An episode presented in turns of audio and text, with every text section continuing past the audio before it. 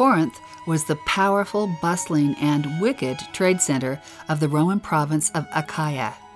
When Paul wrote what we call 1 Corinthians to the members there, it wasn't his first letter to them. That one is lost to us in time, but this second letter that we call first was motivated in part by the concerns of a woman named Chloe and her household who had written him. We'll tell you why. Hello, we're Scott and Maureen Proctor, and this is Meridian Magazine's Come Follow Me podcast, where today we are looking at 1 Corinthians chapters 1 through 7, Be Perfectly Joined Together. Before we launch into today's topic, I want to remind you about our new 2020 calendar that I've created celebrating the bicentennial of Joseph Smith's first vision. As a professional photographer, I have shot thousands of photographs of the Joseph Smith farm, and now to celebrate this significant and important year, we have created a calendar that includes beautiful photos, inspiring quotes, and the significant dates from that period of Joseph Smith's life. Put it on your wall, and your family can be reminded of and celebrate all year that important event, the first vision that changed the course of history. Because only limited quantities of this calendar will be available, we are allowing you to pre order now. The cost is $15. You can come and see the stunning images and see what it looks like here at latterdaysaintmag.com forward slash calendar. You can also pre order there. Though it's early to talk about Christmas, it will make a great gift for your neighbors, the people in your ministering circle, bishopric, the people you want to thank. It can make giving easier this year and take one thing off your list. Again, go here to latterdaysaintmag.com forward slash calendar and take a look and pre order the First Vision calendar celebrating this bicentennial significant year. These epistles that Paul wrote to the Corinthians were designed to regulate the church, clarify doctrine or ideas that had become misunderstood, and reconvert the shaky. You can imagine that when the apostle left, people who were fairly new converts might try to inject their own thinking and ideas into the pure doctrine of Christ. They didn't have years of understanding to build upon. One of the main concerns that had arisen in Corinth was division among the members. Paul wrote in 1 Corinthians chapter 1, Now I beseech you, brethren, by the name of our Lord Jesus Christ, that ye all speak the same thing, and that there be no divisions among you, but that ye be perfectly joined together in the same mind and in the same judgment. For it hath been declared unto me of you, my brethren, by them which are of the house of Chloe, that there are contentions among you. The Lord has a design for His people and for ultimately building Zion, and that is that they be of one heart and one mind. The Lord's people are marked by their unity. The Savior's atonement, which is at the center of our gospel, is all about bringing us at one with our Father. Receiving the gift of the atonement in our lives also brings us at one with our families, with our spouses, and with each other. When we are sealed as couples in the temple, we kneel across an altar that symbolizes Christ's sacrifice and atonement. We are made at one through Him. So, of course, the very essence of what Satan likes to do is divide us with anger, contention, hurt feelings, damaged pride. One of Satan's names is Diablo, which in Greek is diabolos, the one who divides. He is the great divider, and there is no more potent way to accomplish this than with anger and contention, put downs, and contempt. Called the Great Divorce, where a busload of people from hell take a field trip to heaven. I've always been intrigued by his description of hell, which he calls the Gray Town. It is a drab and desolate place with miles and miles of abandoned and boarded up buildings. Why? Because people can't get along with each other. So, offended, they move further and further away until someone like Napoleon was on the outskirts of town about 15,000 years of our time away where he spends his time pacing back and forth in a huge house, muttering that his failed life wasn't his fault. It's the picture of misery and isolation. Satan would have us divided. The Apostle Paul asks In Ephesians chapter 4 verse 26 of the Joseph Smith translation, Can ye be angry and not sin? When Christ arrives in the new world, among the first things he instructs the people in 3rd Nephi in the Book of Mormon is this There shall be no disputations among you. For verily, verily, I say unto you, he that hath the spirit of contention is not of me, but is of the devil, who is the father of contention and he stirreth up the hearts of men to contend with anger one with another. Behold, this is not my doctrine, to stir up the hearts of men with anger one against another, but this is my doctrine, that such things should be done away. Disputation and anger not only make us miserable, but they can, as Paul was concerned, impact the church. Then and now. President Thomas S. Monson said, I believe most of us are familiar with the sad account of Thomas B. Marsh and his wife Elizabeth. Brother Marsh was one of the first modern day apostles called after the church was restored to the earth. He eventually became president of the Quorum of the Twelve Apostles. While the saints were in Far West, Missouri, Elizabeth Marsh, Thomas's wife, and her friend Sister Harris decided they would exchange milk in order to make more cheese than they otherwise could. To be certain all was done fairly, they agreed they should not save what were called the strippings, but that the milk and strippings should all go together. Strippings came at the end of the milking and were richer in cream. Sister Harris was faithful to the agreement, but Sister Marsh, desiring to make some especially delicious cheese, saved a pint of strippings from each cow and sent Sister Harris the milk without the strippings. This caused the two women to quarrel. When they could not settle their differences, the matter was referred to the home teachers to settle.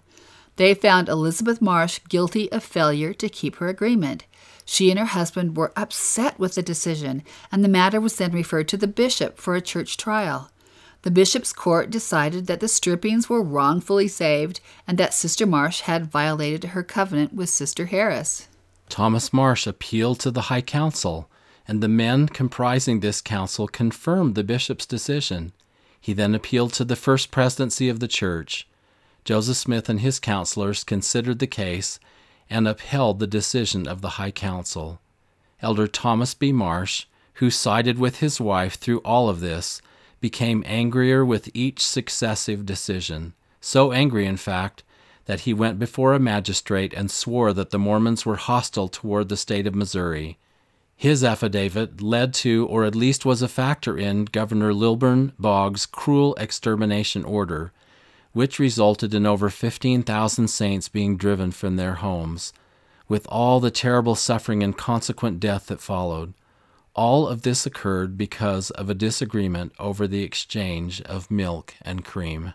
After 19 years of rancor and loss, Thomas B. Marsh made his way to the Salt Lake Valley and asked President Brigham Young for forgiveness.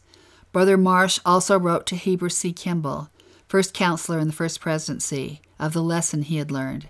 Said Brother Marsh, The Lord could get along very well without me. He lost nothing by my falling out of the ranks. But oh, what I have lost!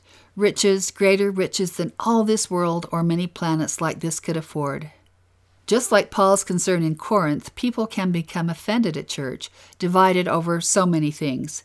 We weren't noticed. We were misjudged. We were overlooked again and again. Our true worth or our deepest need was never recognized. We cannot let anything divide us from feeling the love of Jesus Christ. One man who had been offended at his stake president said, I showed him. I didn't go to the temple for five years. Well, that really showed him all right who was without temple blessings for five years, not the stake president, who may have never even realized that he caused offense. It was the man who chose to be offended. In our world in general, we live in an angry, divisive time. We hear it on the news as commentators from different camps yell and scream at each other. Names are called, labels given to those who don't see the world as you do.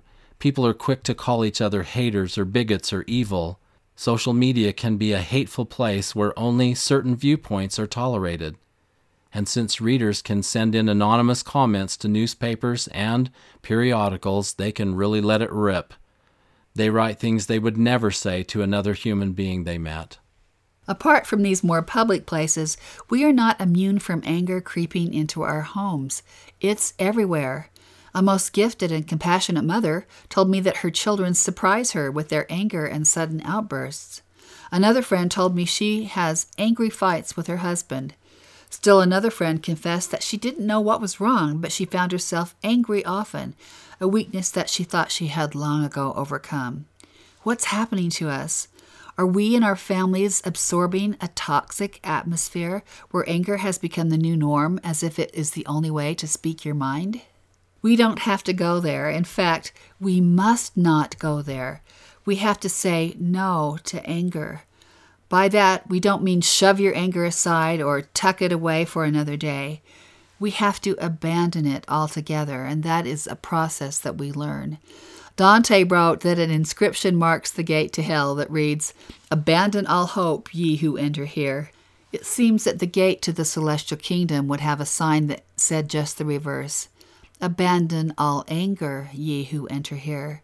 When you are angry, you give the best speech you'll ever live to regret.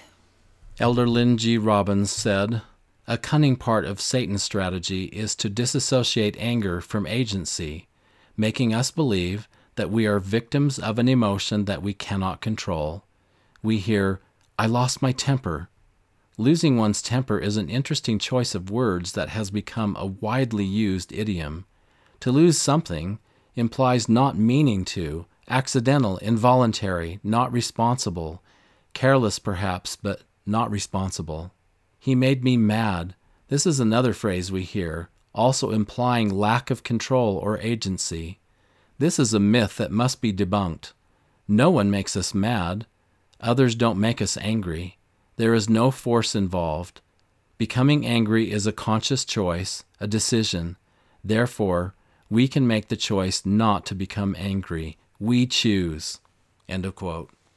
We note that anger might display itself in other ways besides a raised voice contempt, criticism, blaming, belittling, resenting, easily taking offense, accusing, assuming superiority.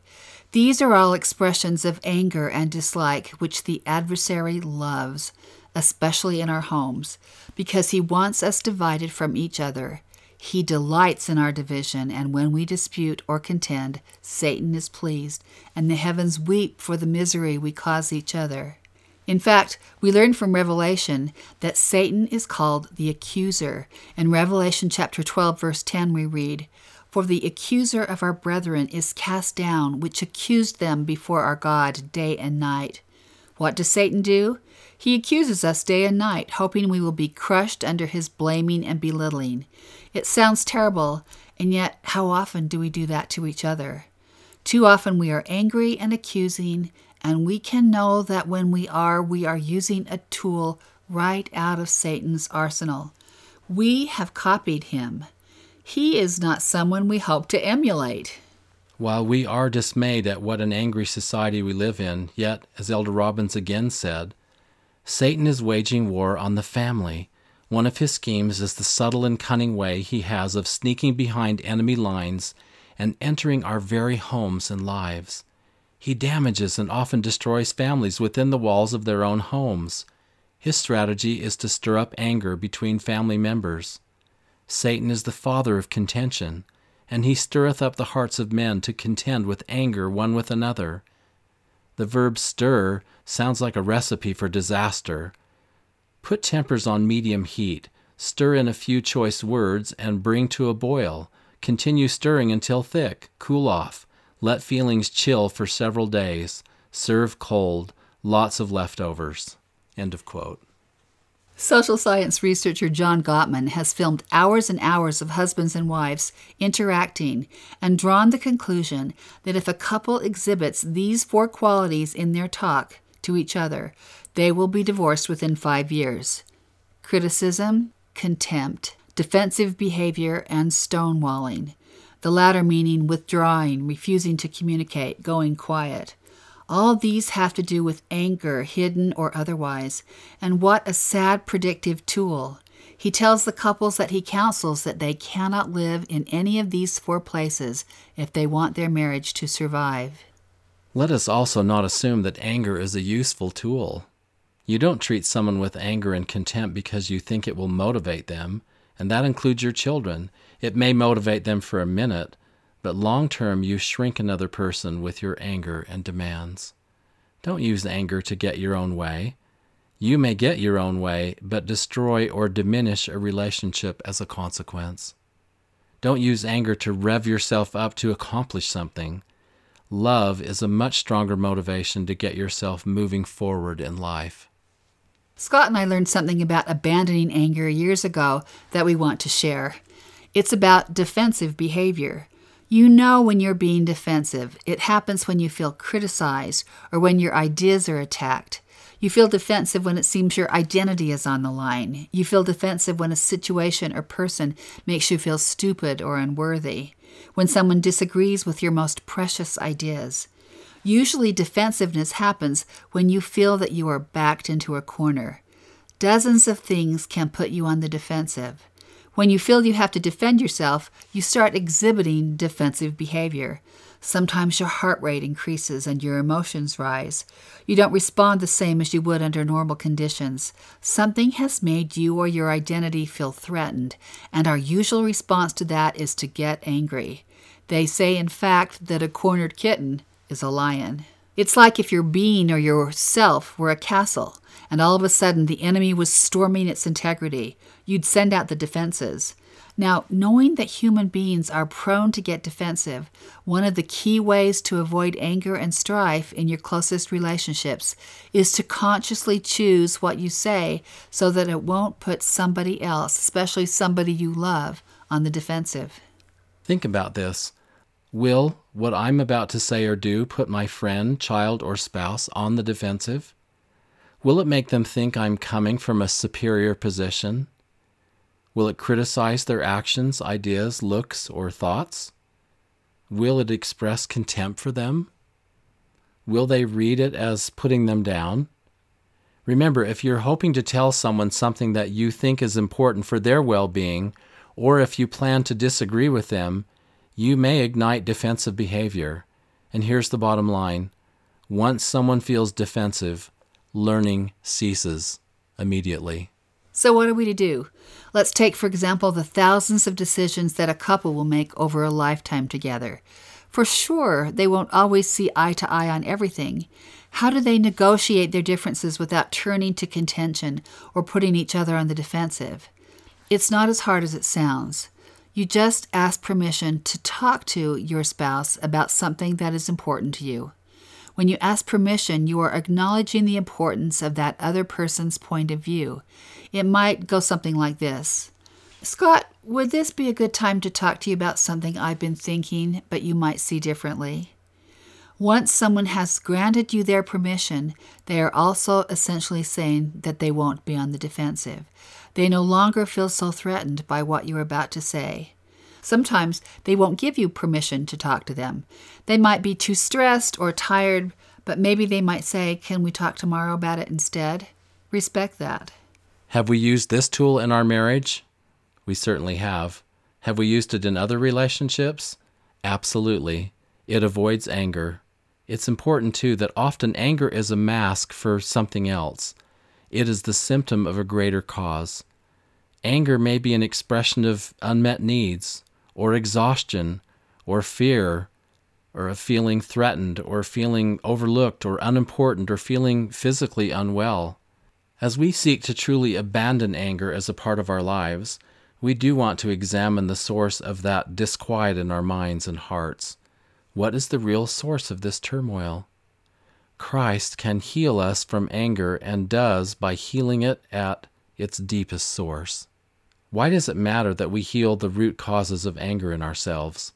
Why does it matter that we learn how to give ourselves to the Lord for His healing touch? It is because when we are angry or experience all its manifestations, the Spirit leaves us. The Spirit does not dwell in an angry soul. We drive it away, and frankly, we just can't afford to be without this comfort and guidance in our lives. David Whitmer gives us an insight into this, telling us that Joseph Smith couldn't translate from the golden plates when he had contention with Emma. He wrote, He, Joseph Smith, was a religious and straightforward man. He had to be, for he was illiterate and he could do nothing of himself. He had to trust in God. He could not translate unless he was humble and possessed the right feelings towards everyone. To illustrate so you can see, one morning when he was getting ready to continue the translation, something went wrong about the house, and he was put out about it. Something that Emma, his wife, had done. Oliver and I went upstairs, and Joseph came up soon after to continue the translation. But he could not do anything. He could not translate a single syllable. He went downstairs, out into the orchard, and made supplication to the Lord. Was gone about an hour, came back to the house, asked Emma's forgiveness, and then came upstairs where we were, and then the translation went on all right. He could do nothing save he was humble and faithful. If we are not feeling the Spirit in our lives as much as we would like, we might want to check our hearts and cleanse ourselves of anger, resentment, blaming, judgment, all those things that drive the Spirit away. Now, Paul has much to say about who are the foolish and who are the wise. He writes in 1 Corinthians chapter 1 Where is the wise? Where is the scribe? Where is the disputer of this world? Hath not God made foolish the wisdom of this world? For the Jews require a sign, and the Greeks seek after wisdom. But we preach Christ crucified, unto the Jews a stumbling block, and unto the Greeks foolishness. Because the foolishness of God is wiser than men, and the weakness of God is stronger than men. Throughout history, the so called wise have thrown epithets at the gospel of Jesus Christ, calling it foolish. They have other words for it as well oppressive, unkind, demanding, wishful thinking. They declare that you are stupid to believe. But oh, how the world's wisdom perishes and looks puny before the wisdom of the Lord. If all the wise in the world, all those with powerful, elite educations, all those experts and philosophers, all the PhDs, all the noted geniuses were to line up and proclaim one thing, and the Lord proclaims something else, we choose God. Duane Boyce wrote, There is a vast difference that exists between our perspectives and those of God. God perceives not only every thought and intent of every person's heart, but also foresees the eternal consequences of every person's choices, and not only the consequences of such choices for themselves, but also for all others who are affected by them. He is also a being of perfect holiness. He has no moral flaws, no selfish motivations. He wants only what is right and pure, and his love for us is perfect and unending. Not incidentally, his divine purpose is to help each of us become as he is. It is hard to imagine how mortals could be less like God in these respects. Our natural condition limits our perspectives, subjects us to a constant battle with our selfish impulses, taints our love, and bends our purposes toward destructive ends. We are perfect at nothing. Duane Boyce continued Because of these vast differences, it seems reasonable to expect God to behave and think differently about various matters than we do, and His ways will routinely make little sense to us.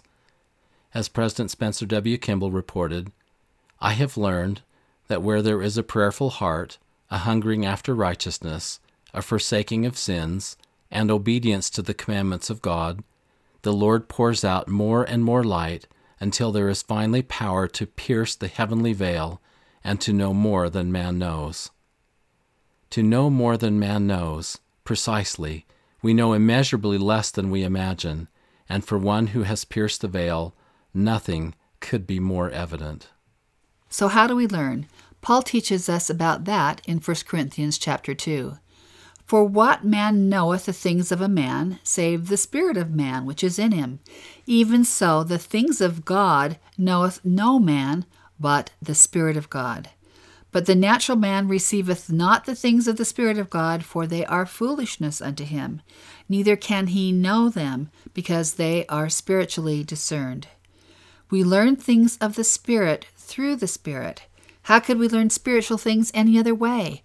It is the Spirit that teaches us to know the things of the Spirit, and it is the most valuable knowledge we can acquire. President Russell M. Nelson said, Truth given by revelation can only be understood by revelation. Elder Richard G. Scott said, Humility is essential to the acquiring of spiritual knowledge. To be humble is to be teachable. Humility permits you to be tutored by the Spirit and to be taught from sources inspired by the Lord, such as the Scriptures. The seeds of personal growth and understanding germinate and flourish in the fertile soil of humility. Their fruit is spiritual knowledge to guide you here and hereafter.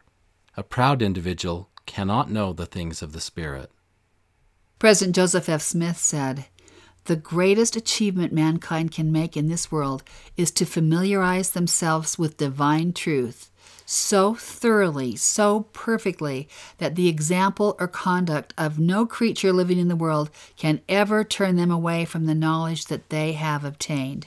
From my boyhood, I have desired to learn the principles of the gospel in such a way that it would matter not to me who might fall from the truth, my foundation would be certain in the truths I have learned. This comes from soaking yourself thoroughly in the Scriptures and the Word of the Lord. You can become unshakable. And is it worth it? Literally, more than we have the capacity to imagine while we are here in mortality.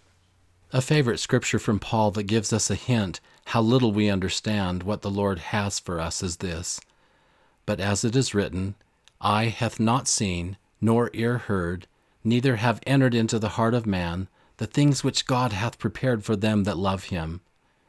We will say after this lifetime, There is no way that we can deserve what we have been given. President Dieter F. Uchtdorf asked, What kind of existence can we hope for? Those who come unto Christ, repent of their sins, and live in faith will reside forever in peace. Think of the worth of this eternal gift. Surrounded by those we love, we will know the meaning of ultimate joy as we progress in knowledge and in happiness. No matter how bleak the chapter of our lives may look today, and sometimes they really do look bleak, because of the life and sacrifice of Jesus Christ, we may hope and be assured that the ending of the book of our lives will exceed our grandest expectations. Elder Neal A. Maxwell added, We are not now ready for all the things the Lord has prepared in the city of God for them that love him. Our present eyes are unready for things which they have not yet seen, and our ears are not prepared for the transcending sounds and music of that city. The trek will be proving and trying. Faith, patience, and obedience are essential, but he who completes the journey successfully will be immeasurably added upon, and he who does not will have subtracted from the sum of his possibilities. When we arrive home, we shall be weary and bruised, but at last our aching homesicknesses will cease. Meanwhile, our mortal homecomings are but faint foreshadowings of that homecoming. Thank you for being with us today. Remember to go to latterdaysaintmag.com forward slash calendar to pre order the First Vision 2020 calendar that Scott has created from his stunning photography. There are limited quantities, and you'll want them to celebrate this 2020 bicentennial of Joseph Smith's First Vision. Order them for your friends and family too. They only cost $15.